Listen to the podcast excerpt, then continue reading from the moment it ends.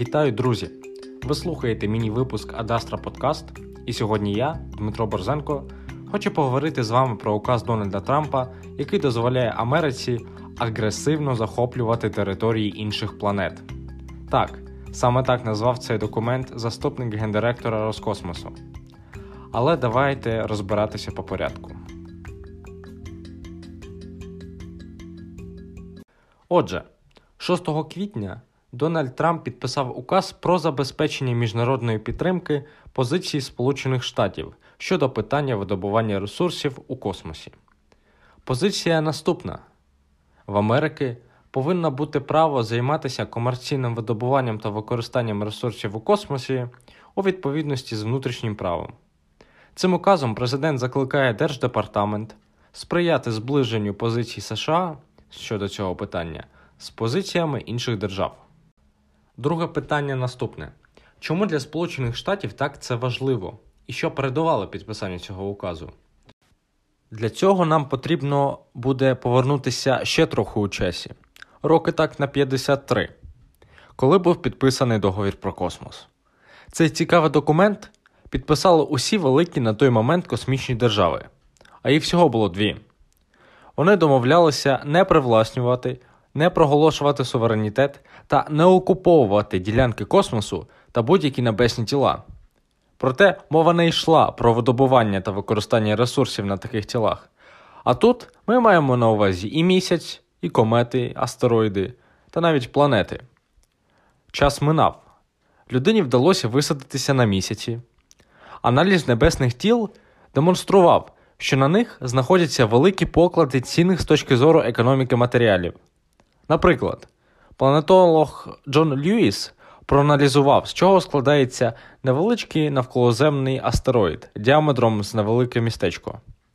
Він підрахував, що заліза та платини на ньому вистачить на те, щоб викликати інфляцію на світових ринках, бо конкретно цих матеріалів там міститься на 40 трильйонів доларів. Отже, тепер перейдемо до питання про те, чому президент Трамп так хоче, щоб мрію американських комерційних компаній про видобування на астероїдах підтримала і решта світової спільноти. В 79-му році, навздогін договору про космос, була також підписана угода про діяльність держав на місяці та інших небесних тілах. Ось в ній вже конкретно закріплювався принцип космічного простору як суспільного надбання людства. Тобто це означало, що жодна держава не має права не просто проголошувати суверенітет, але й видобувати ресурси у космосі, як це, наприклад, закріплено у договорі про Антарктиду. І тут цікавий момент в тому, що жодна велика космічна держава не підписала цей документ, окрім Індії та Франції, з якими Америці потрібно буде ще переговорити щодо цього питання.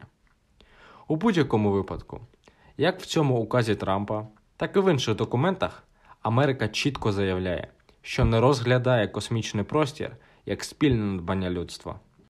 І тоді як цей указ президента є лише важливим символічним кроком, США вже вдалося на законодавчому рівні закріпити цю позицію.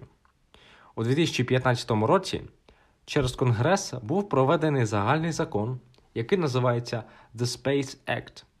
По суті, він надає американським компаніям, які видобувають ресурси, наприклад, на місяці, право на володіння та використання таких ресурсів.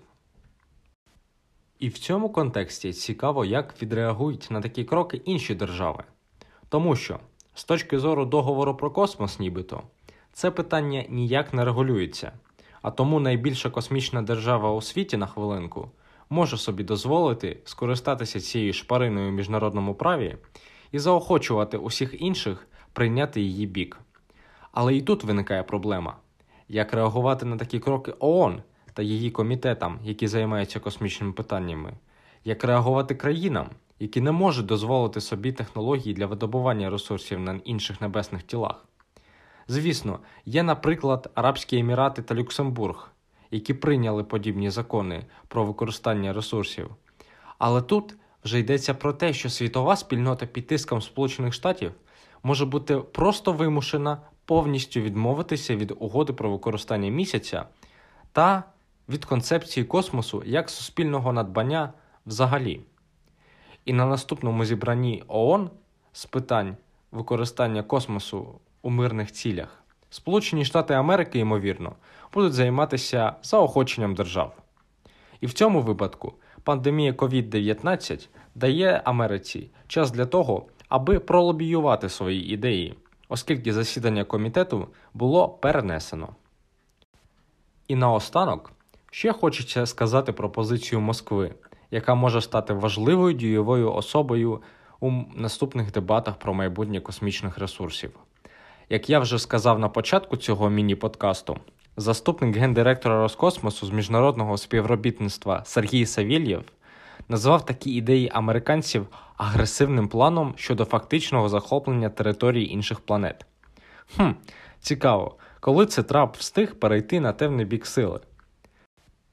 Ось і прес-секретар президента Пісков назвав неприйнятними такі спроби приватизації космосу.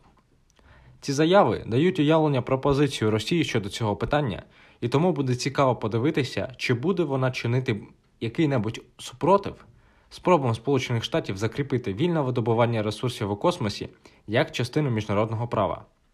Але про це ще рано говорити, оскільки економічна та пандемічна кризи, які ми зараз можемо спостерігати, з великою імовірністю зіпсують Америці навіть плани повернення на місяць, вже не кажучи про плани видобування яких-небудь ресурсів.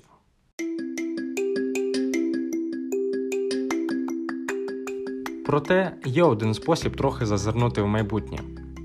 Для того, щоб мати уявлення про майбутній розвиток подій, у мене для вас є чудовий лайфхак.